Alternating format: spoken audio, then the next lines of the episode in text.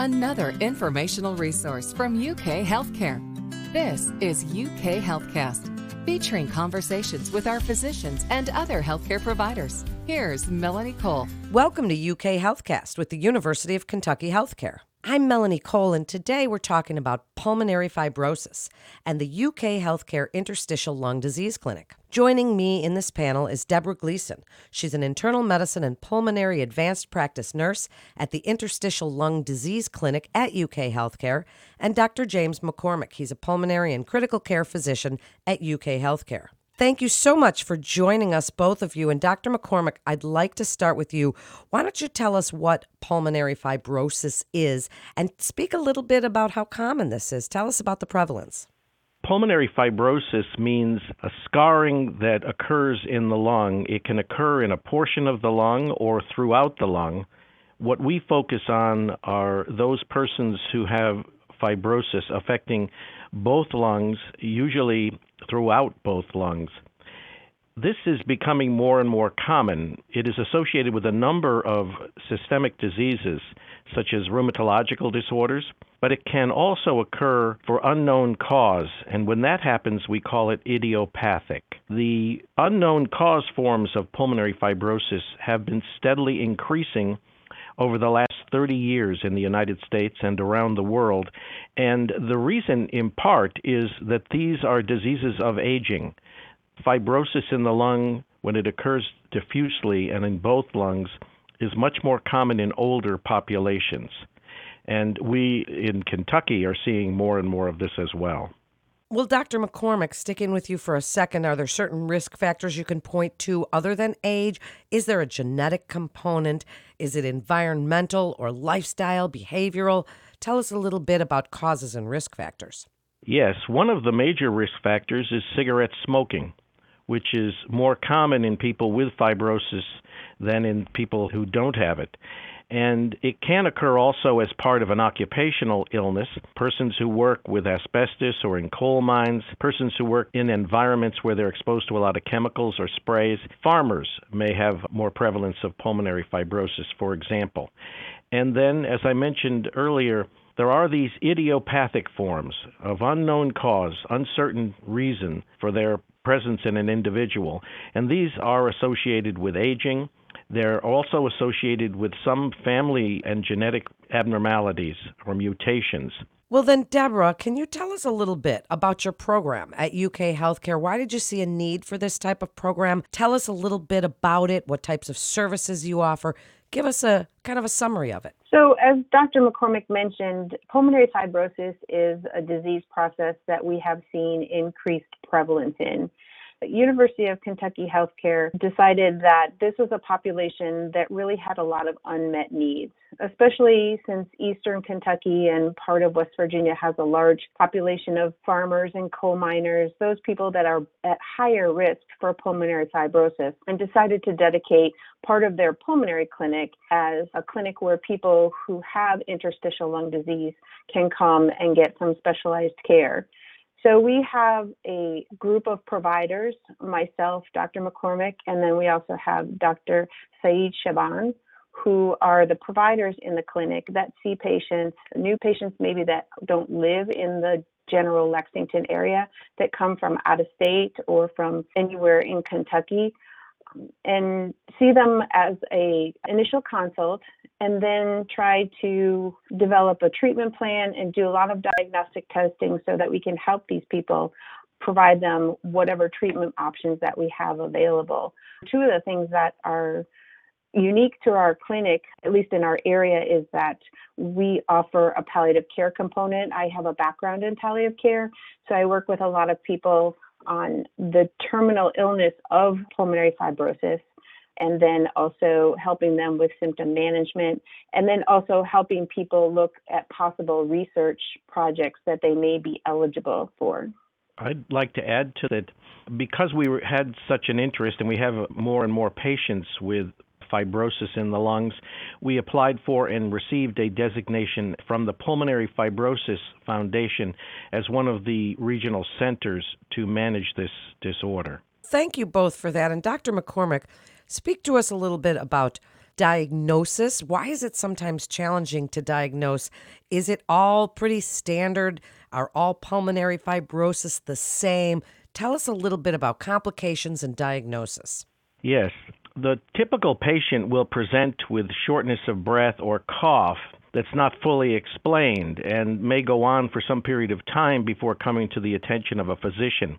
That usually leads to a physical examination, which may disclose some abnormalities, and then x rays, which identify pulmonary fibrosis typically. That leads to a referral to our center where we have a specially trained radiologist who can identify the various forms of pulmonary fibrosis for us. And we perform special pulmonary function testing to decide whether or not the patient has some impairment in lung function leading to their symptoms. After that, we do some blood tests. We may ask a patient to undergo biopsy so we can identify the exact type of pulmonary disease the person has, and then that could lead to a variety of therapies. We work closely together with physicians from other disciplines, and I'd like to ask Deborah if you could tell us more about the interdisciplinary approach we have and some of the therapies we offer. Certainly. We have a multidisciplinary team that includes not only providers, radiologists, pathologists, providers from other disciplines such as rheumatology, pulmonary rehab, transplant.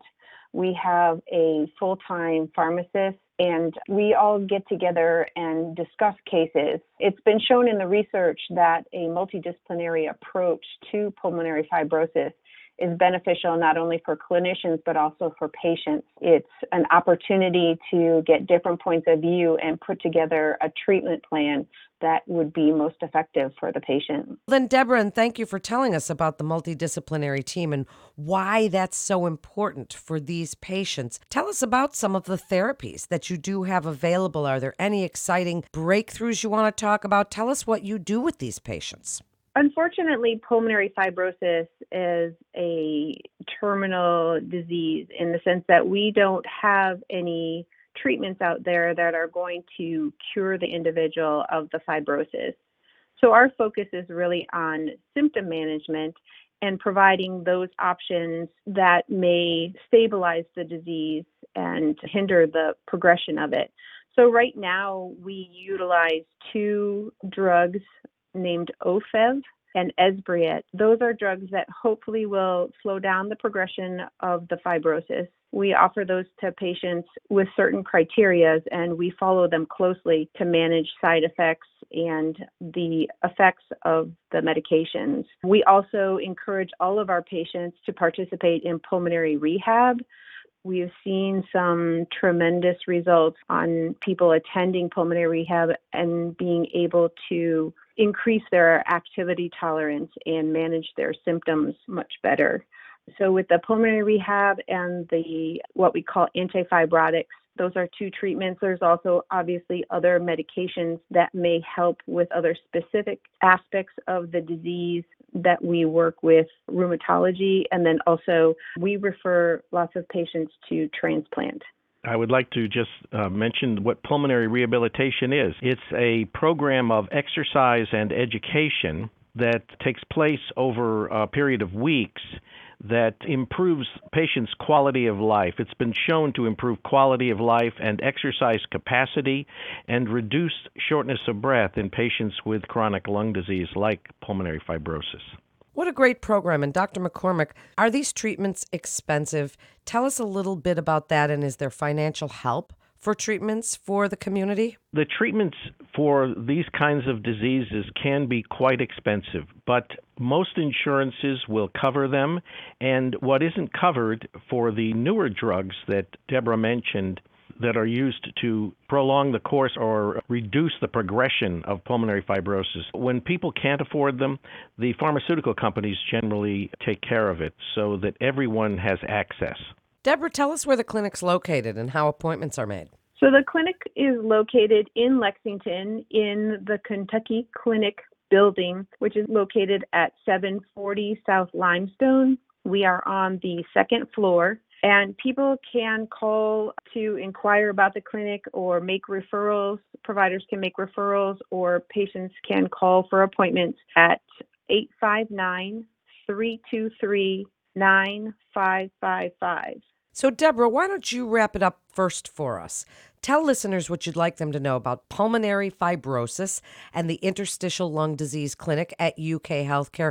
Really, what you'd like them to know about you and your staff and this multidisciplinary approach to help people with lung disease. I'd like people to know that we are out there to help with this disease that has numerous symptom management issues, and we have a multidisciplinary team that really looks at the different aspects of the disease process and also the symptom management. That we're offering these patients, when appropriate, palliative care to help with symptom management at home, help with caregiver support, and that we are also looking to forge a path to participate in clinical research that may provide individuals more options for treatment for this disease that is quite devastating to not only the patient but the family. Dr. McCormick, last word to you. Wrap it up for us with lifestyle, behavior, your best advice as a critical care and pulmonary physician, what you'd like listeners to know about possibly preventing it in the first place. I think one thing I'd like to stress is our holistic approach to evaluation and management of these patients. We meet with them and their families. We try to make sure all questions are answered to the best of our ability. We focus not only on identifying and treating the fibrosis, but also preventing illness in these patients if they need referral to a cardiologist. We look at appropriate immunizations. We focus on their sleep patterns and whether or not they need help with that. We assess whether or not persons need oxygen and how much they might need and how it might help them. And we refer virtually everyone who has this modality in their hometown to a pulmonary rehabilitation center. When persons have other complaints, we make sure they see the appropriate specialists. And we follow up with their primary care physicians to make sure that person knows what's going on with their patient. What a wonderful service and clinic. Thank you both for joining us today. For more information on the Interstitial Lung Disease Clinic at UK Healthcare, you can call 859 323 9555 or you can visit ukhealthcare.uky.edu to make an appointment and get connected with one of our providers. That concludes this episode of UK Healthcast with the University of Kentucky Healthcare. Please remember to subscribe, rate, and review this podcast and all the other University of Kentucky Healthcare podcasts. I'm Melanie Cole.